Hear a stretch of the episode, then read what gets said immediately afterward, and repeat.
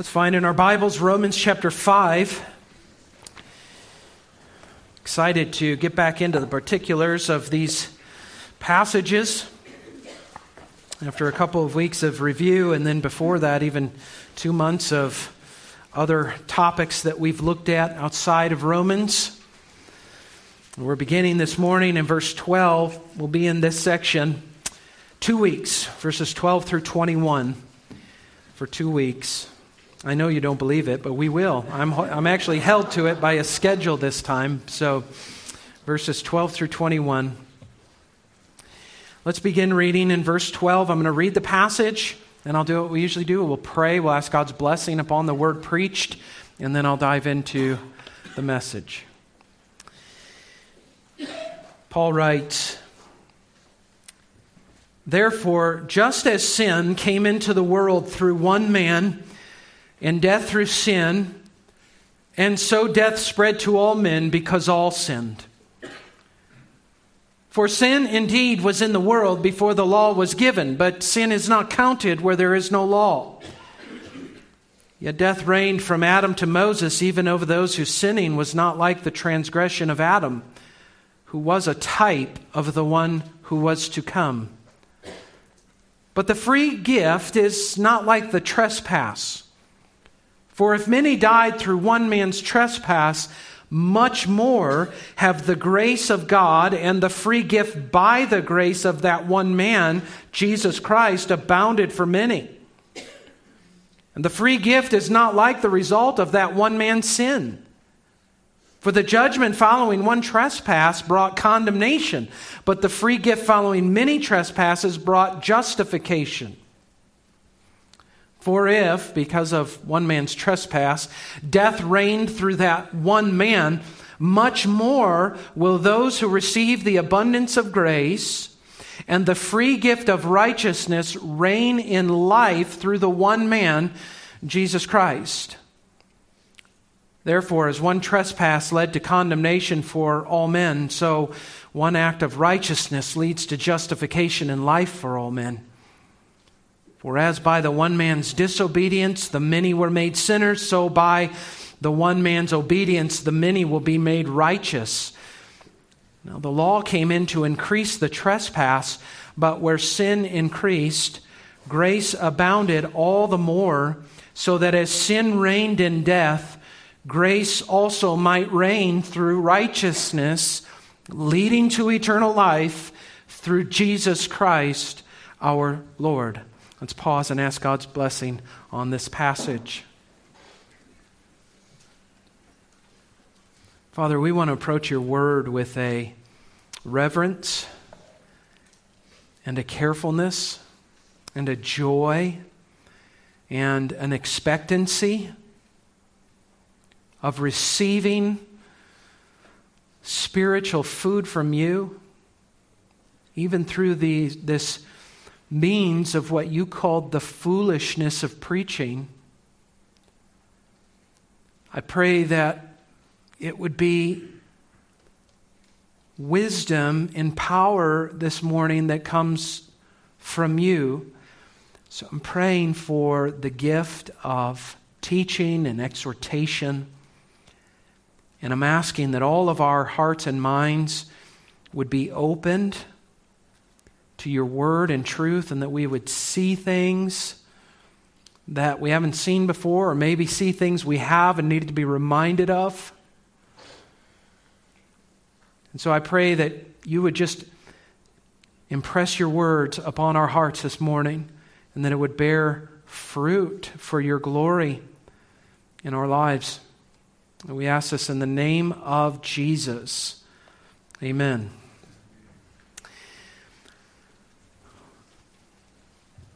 Romans chapter 5 is really, the whole chapter is about, well, you could summarize it with one word, and that word is assurance.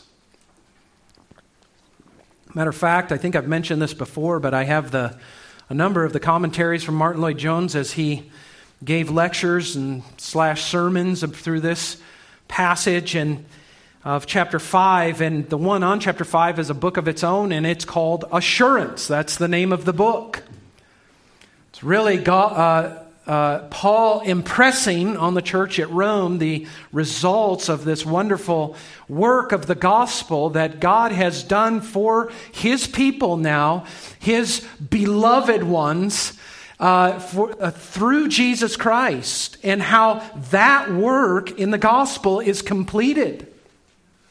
And it's finished and it's full. And so that God's people can rest assured now that everything good that He has promised to them in Christ will come to pass. And we've said this before that God is concerned that His people understand and know and believe that they will fully and finally be saved by Him in the end. And this whole chapter is about that. Matter of fact, you remember those first, what, first five verses that speak about the results of justification, right? That you have peace with God, that you've obtained access by faith into this grace in which you stand, and you can actually rejoice, or the word would be boast in other places in hope of the glory of God, so that you can know that one day you are going to be in glory. You can be so assured of this that you can actually boast in it. I can preach it right now to you like this is true and this is going to happen with no exceptions at all for anyone in the room who's been justified by faith in Jesus Christ. So that if you're in Christ, then you can know you're going to be in glory. Well, that's a powerful thing, especially then, even as he talks about the idea of suffering going to happen in our lives, that you know that the suffering isn't interfering with that in any way. And as a matter of fact, it's in that time that hope is actually increased by God because His love through the Spirit, His love for you, His unbreakable love and unchangeable love is poured out in your hearts by the Holy Spirit. So that even through suffering, it's not like you become less assured of your hope. You can actually boast in it even more because of what God's doing in you through all of the suffering, right? Verses 6 through 11 he explains how Christ died for us while we were sinners. We were at enmity with God. That is, we were by nature enemies to Him. And it was at that point, not when we were living rightly and obeying God's commands and striving after holiness, but it was when we were sinners that Christ died for. So Paul says, Now, how much more then can we be assured? Since now you see what Christ has done, that he's, and he's been risen from the dead, and you can see that it was while you were a sinner Christ died for you, how much more can you be assured now that he's going to complete all this? Now that you've been reconciled to him, what could possibly change that reconciled relationship? No sin, of course, because it was while you were a sinner, Christ died for your sins, you see. It's very good logic, very good reasoning on the Apostle Paul's part, building within us the assurance we need. In these final verses, verses 12 through 21, Paul is using a comparison between Adam and Jesus. Calling, and I don't know if you caught this, but calling Adam a type of the one who was to come. Then he identifies the one who is to come. And of course, that is Jesus. Adam being a type, and that he was a representative head of ours, and in his sin and the way God has uh, reckoned that to the human race, sin and death spread to everyone. And therefore, death and condemnation have flowed through that one act of sin and rebellion, but how much greater, how much more wonderful is the last Adam who's come, Jesus? Who for us lived and died and was raised again, and now all his wondrous, beautiful, justifying, life giving work is given to us. How much more assurance should we have now in this time in which we live when we can see all that Christ has done for us as his people? Just as death reigned through that one act of sin, now life reigns. and grace reigns over the people of God. Grace reigns over the people of God. Isn't that what he ends this section with? Look at verse 21. Find the assurance in this. Look at verse 21. So that as sin reigned in death, grace also might reign through righteousness, leading to what kind of life? Eternal life. Through whom? Jesus Christ our Lord. See, it ends on that assuring note. You woke up this morning, friends, and do you know the disposition of God that reigns, His work over you, that reigns over your life this morning is one of grace.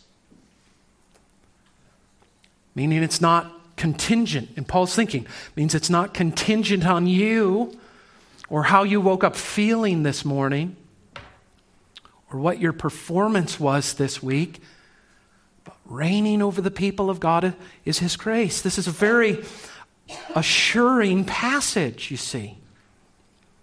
And this passage, chapter 5, verses 12 through 21, is a triumphant, victorious passage. That's why we have that reigning, kinging, ruling kind of language.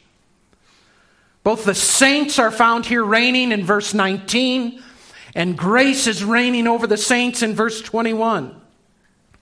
You have victory in and through Jesus Christ. And this will set us up perfect, actually, for chapter 6, which we should begin three weeks from this morning. I think it's three weeks. Chapter 6. And Paul is going to explain how we no longer then are slaves to sin, and so we don't have to walk in defeat of sin. Why would you Stay enslaved to something or someone you've been set free from, is the idea. And if you've been not just crucify with Christ, but raise with Christ, then why would you stay in this tomb of sin and death? Why wouldn't you walk out of the tomb with Christ and walk in the newness of life? And there's victory in the Christian life. There's victory over sin. He will make that statement. You are, sin will not have dominion over you. You are not under the law, you are under grace. Chapter 6. If you were under the law, sin would have dominion. That's when it did. But now you're under grace. Grace rules and reigns over you. Therefore, you can walk in victory and newness of life. See, this whole passage is a very assuring passage, and it's a victorious passage. God's grace wins for his people through Jesus Christ. That account we read in Genesis chapter 3, you think the devil wins, sin wins, uh, death wins, right? You're thinking victory there. But what do we find in Christ? That God wins. God wins for his people. Jesus becomes the hero of the story in these verses of the whole Bible the hero of the story for his people. And God's grace then carries the forgiven and transformed sinner all the way through the stages of this life into eternity. Through many dangers, toils, and snares I have already come. Tis grace that brought me safe thus far, and grace will lead me home. Now the Lord has promised good to me. His word my hope secures. He will my shield and portion be as long as life endures.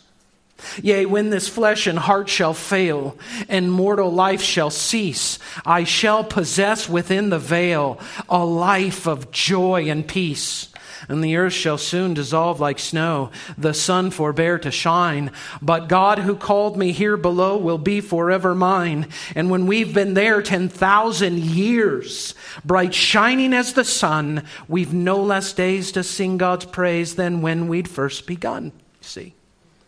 God's grace through Jesus Christ carries us through from beginning to end. It's a perfect gospel. And I mean it literally. It's perfect gospel. You can spend your whole life studying the gospel, holding it up, looking at it from different angles, and you will find nothing imperfect about it, nothing incomplete. Nothing that God left out. No strings attached, no yeah buts, nothing. It is all perfectly complete and whole through Jesus Christ. It's a perfect gospel. No wonder Paul said, I am so eager to come to Rome and preach the gospel to you as well. You that have already heard the gospel and believed the gospel and been saved by the gospel, I'm eager to preach it to you because it's that good. And that's why Paul says, I'm unashamed of the gospel. And this now is all that we need to be saved has been revealed in the good news about Jesus Christ, you see. It's a perfect gospel. You know, I love Proverbs 10:22. I attach it now. I read back into Proverbs 10:22, the gospel. It says, "The blessing of the Lord makes rich, and he adds no sorrow with it." You, in the gospel of Jesus Christ, have been blessed with every spiritual blessing in the heavenly places in Christ. And mixed with this gospel is no sorrow, no bad. You say, well, I still have to walk through sorrowful times. I still have to suffer, yes, but even then, the gospel is the shining light of the good news for you, see promising you the hope of glory and victory through the time of which you are suffering. Within the gospel and the blessings God gives, it is a perfect gospel and it makes us rich, does it not? Are you not rich in Christ this morning? I don't care what your bank account says. You are a quadrillionaire in Jesus Christ. That's how good the gospel is, isn't it? Friends, that's why you can, even as a song we sang this morning, I'm always amazed how, not even planning these things, God brings about a song that is going to bring one of my sub points out and says, talking about resting now in Christ. You can rest by faith in the person and work of Jesus Christ that your soul can be at rest. And what Jesus promised, all you who are weary and heavy laden, come to me. Come to me. I will give you rest for your souls. Even in the midst of all you're going to experience in this life, all the trials, all the suffering, you come to me and your soul, well, they can be at rest now because of what I will do for you. We can rest the gospel presents to us our Sabbath rest. We don't have to work for anything that's done. We just have to look to the one who's done everything we should have did but didn't do. Everything we shouldn't have done, he didn't do and then died for. And we look to this one now and we rest in him. It's the gospel of assurance. So this passage is victorious, it's assuring. Friends, these verses, verses 12 through 21, and kind of a little transition I'm going to bring us into right now, these are, these are verses that really need to help us develop a biblical worldview. Because, in conjunction with what we read in Genesis chapter 3 just a little bit ago, they help answer some of the biggest questions people have about the world in which they live.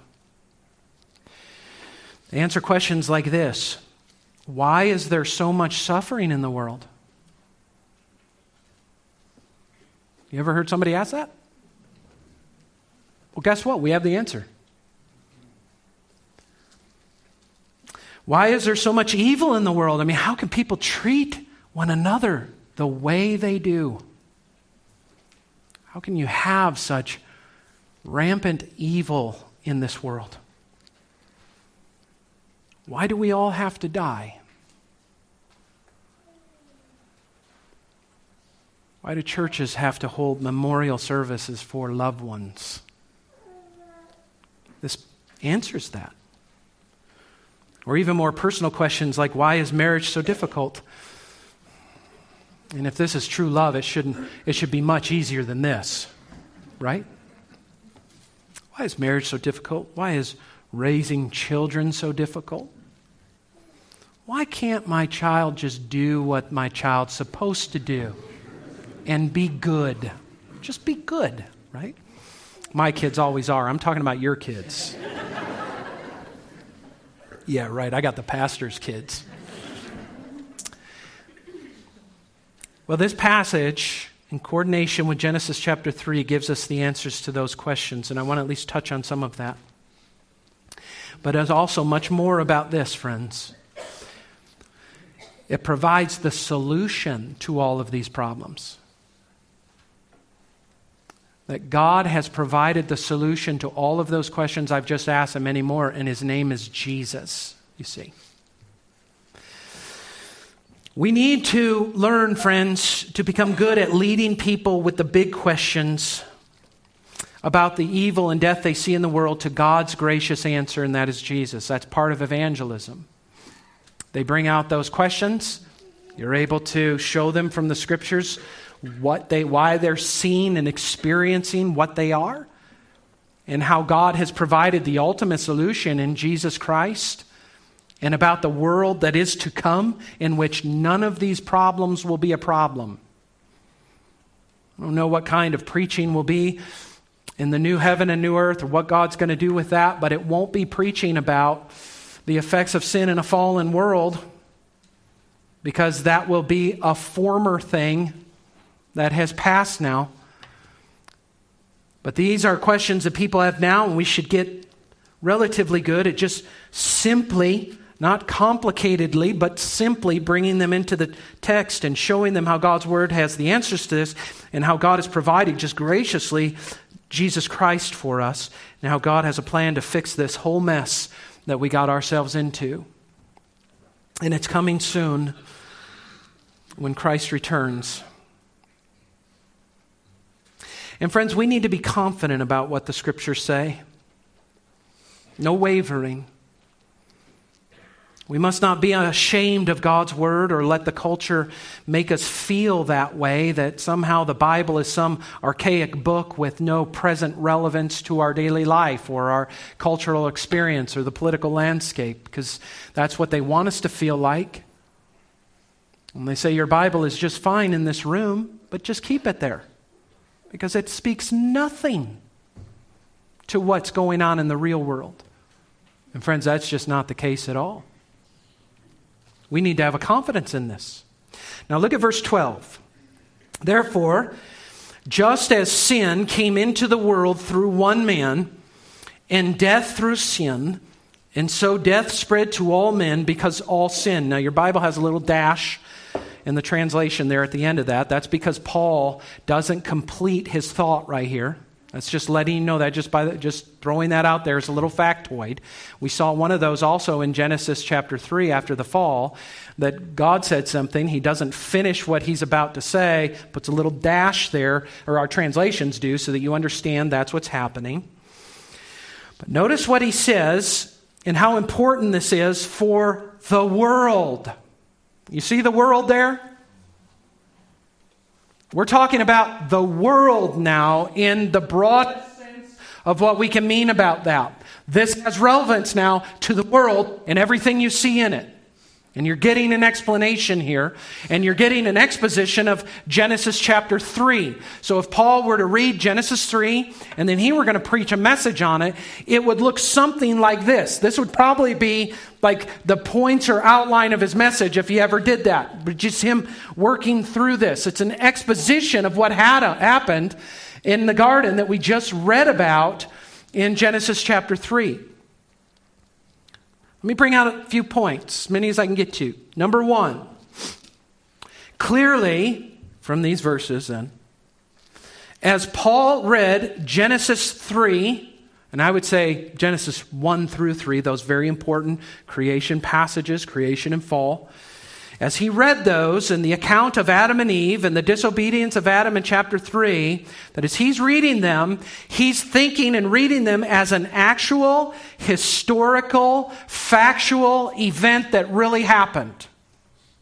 And that Adam wasn't some mythical figure, but a real human being named Adam with Eve, and they sinned against God in the way that it was written. That's how he read it. Now, I know for our congregation, or I'm assuming most of you in here, that's a no brainer. Almost like we don't even need to talk about that because you just read Genesis 3 and you're like, yeah, well, of course. But we do have to understand that there are many people, including professing Christians, who read those early chapters and really struggle with seeing this as some kind of act of history. You know, this talking snake and two naked people in a garden just doesn't make sense to them. It kind of repels against their natural senses and their modern senses. But I don't think Paul had that struggle. And as he read it, it's very clear that we are to see that as something that really happened. One increasingly popular modern Christian theory, so this isn't a world's theory, this is of Christian people now, is that when God created everything, and as you read that first three, those first three chapters, God created everything, but He used the process of evolution to bring into existence everything and where we are right now. So the process of evolution with you don't even need to explain that. Many of us were raised in public schools and taught this from very beginning age of how the world came into an existence through a big bang theory and then there was a single celled organism there floating around in the water, and then that evolved and it kept going on billions of years, and now we have species and we've got everything that you see now. They say that that what, Adam, what God did is that's how he did things, and what they say is that what God did one day, after billions of years, is he found the most evolved of the life forms, and he took them and he made them Adam and Eve. Matter of fact, one pretty popular organization is called BioLogos. Okay? BioLogos. I don't know if you've heard of this, but it's a pretty popular organization. It's made up of trained scientists um, from very well educated scientists. And I pulled up their doctrinal statement. Let me just put this out to you. Here's, the, here's a few things. First few were like this We believe the Bible is inspired and authoritative Word of God. Wonderful. We believe that all people have sinned against God and are in need of salvation. Wow, they're reading Romans. This is great. And then believe, we believe in the historical incarnation of Jesus Christ as fully God and fully man. We believe in the historical death and resurrection of Jesus Christ by which we are saved and reconciled to God. So, what is the problem? Well, these next ones are the problem. We believe that God created the universe, the earth, and all life over billions of years. And we believe that the diversity and interrelation of all life on earth are best explained by the God ordained process of evolution with common descent. With common descent. In other words, we all know what that means, right? We all come from one common place, one descent, one descendant, and it was a single celled organism that evolved into all the different species that we have here. Now, there are a number of problems with that interpretation but one of them would eliminate Romans 5 12 through 21 is almost almost like they would have to read Paul and say, you know what? Bless that Paul, bless his heart. but we have so much more scientific knowledge now than Paul did. It was his understanding, and we appreciate that about him. But let me tell you what really happened. You see? There's a number of problems with it. First, you know, in Genesis 1, beginning in verse 11, as God is creating all living life forms on earth, Moses uses this phrase, according to its kind. Have you ever caught that? He made this according to its kind. The word kind is just species. He uses it in those verses in relation with every living thing. You can check it later. I won't take the time now, but every living thing, he uses the phrase that when God created, it was this direct, immediate act of creation in which he created all the species according to its kind. Not as though they all descended from one, but according to its kind. He uses that phrase 10 times.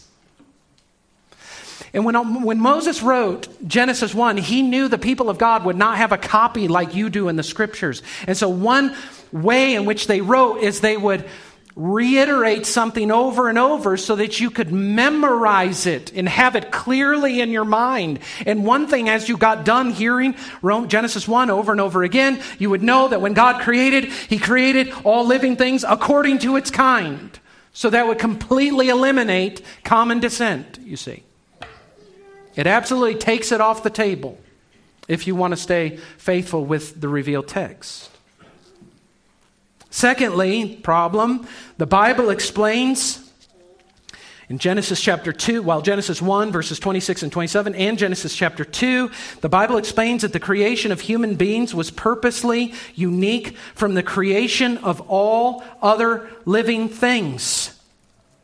It was so important, this creation of human beings was so important that God not only mentions it in chapter 1, but he zeroes in on it in great detail in chapter 2. And in verse 7, you're familiar with this, you don't have to turn into it. It says that the Lord God formed the man of dust from the ground and breathed into his nostrils the breath of life, and the man became a living creature.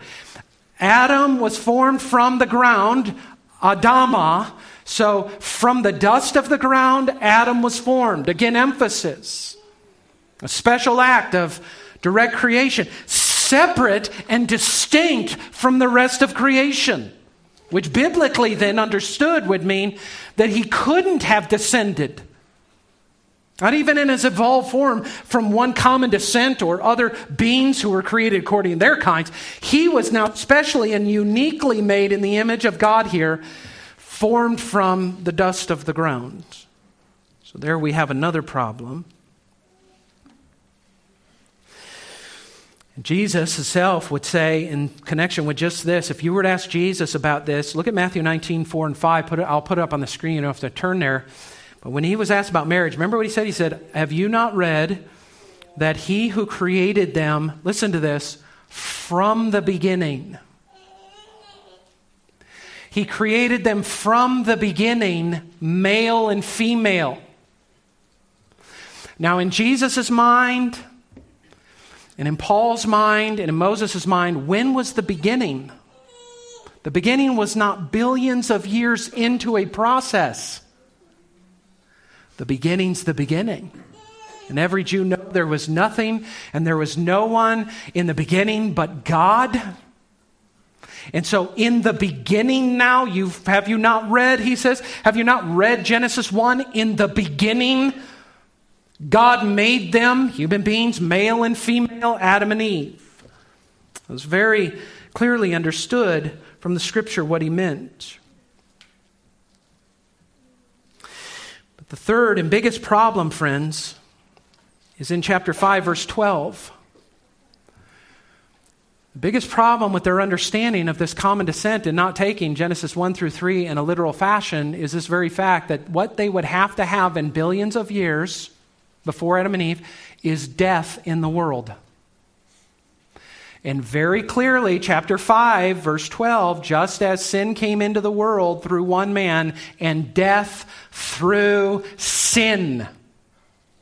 So you cannot have death before the fall of man, because throughout the entire scriptures, we're presented as the result of sin is death. The result of sin is death, you see.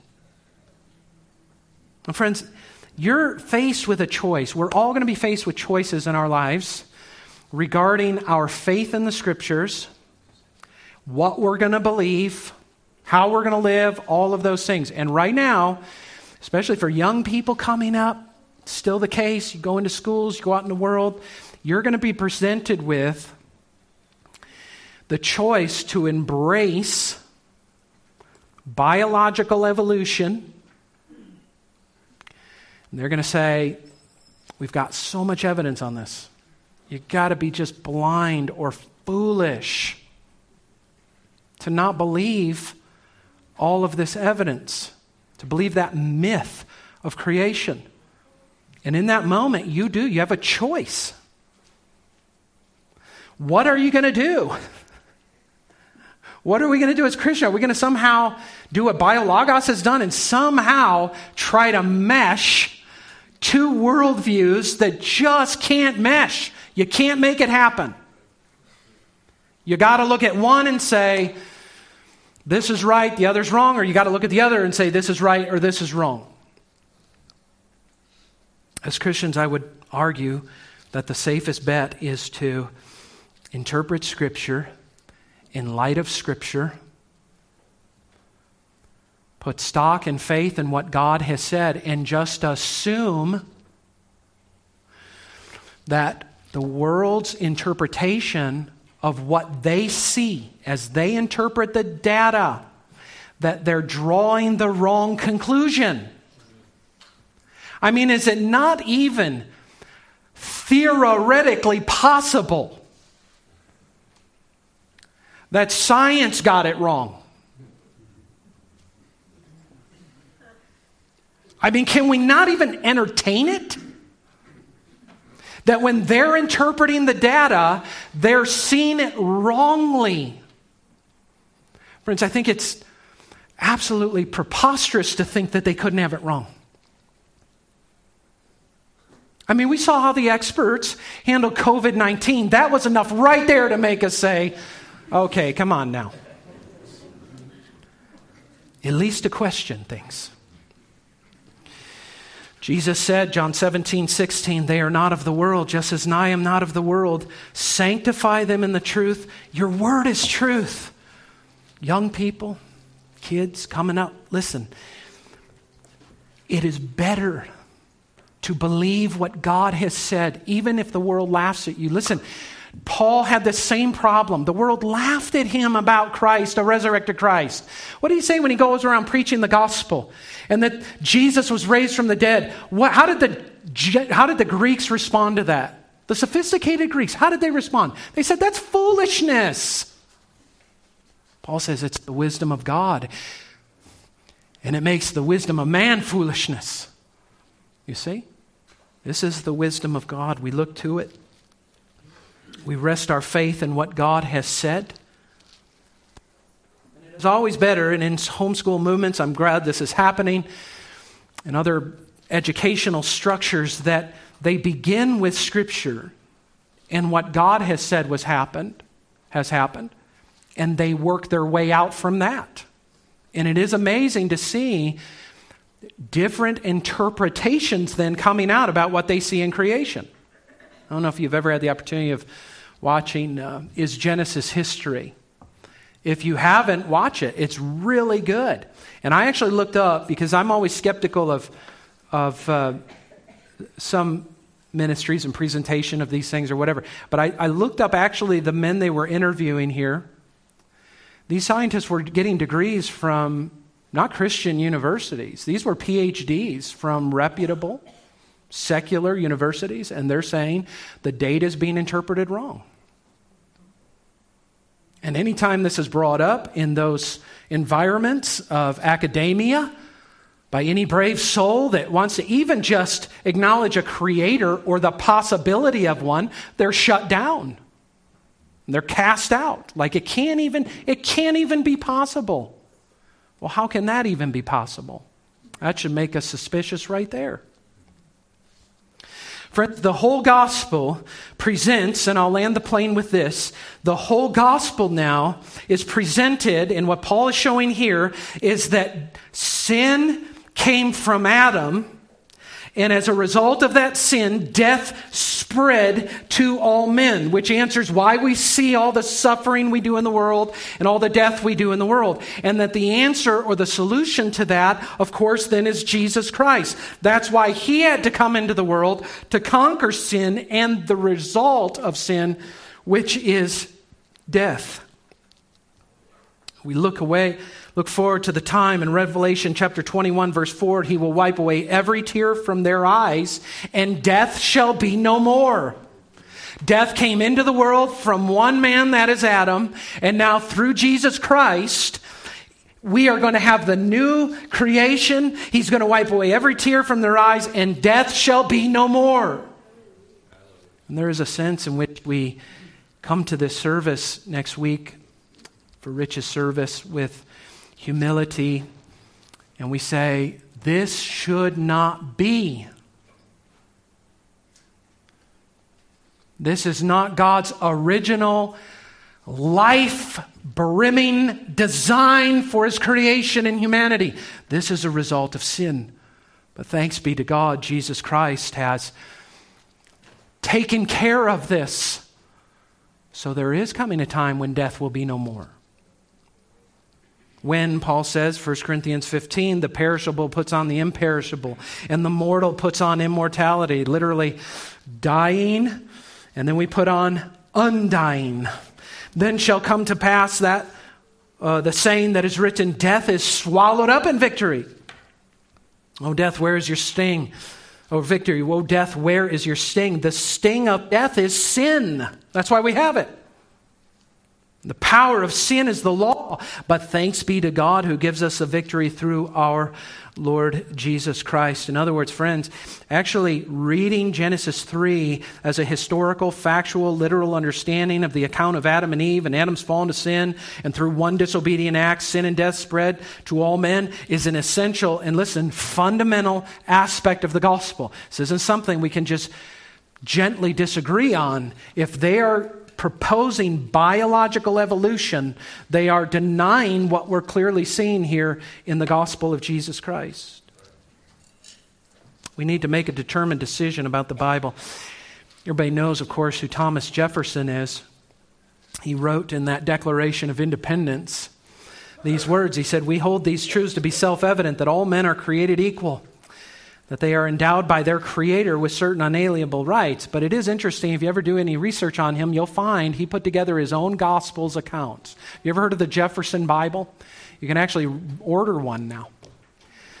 So, what Thomas Jefferson did is he took all four of the Gospels, he took them in English and Latin, and then the Greek New Testament and in French, and he cut and paste Started chronologically, wanted them chronological, beginning with Jesus' life and death, nothing about the resurrection. He cut out every miraculous supernatural event of Jesus' life, and then he pasted all that together for you. And he read that. That was part. That was like his reading. He he gleaned from that. Uh, he thought this. He he put this together and he called it the life and morals of Jesus Christ. You see, friends, I bring that out because we have to determine that we are not, and he was, he was a product of the Enlightenment now. He was a product of the Enlightenment. We're enlightened now, you see. So certainly, Jesus didn't heal a blind. Are you kidding me? Jesus didn't come back from the dead, but we can glean so much from. See, we're so much more enlightened now. Friends, we as Christians must be committed to reject the light from the world where it contradicts the clear light and teaching of Scripture. We need to be, we need to maintain, what are, what are we called? We're the people of the book. We're a people of the book. We get back that old saying, you know, God said it, I believe it, and that just settles it, frankly.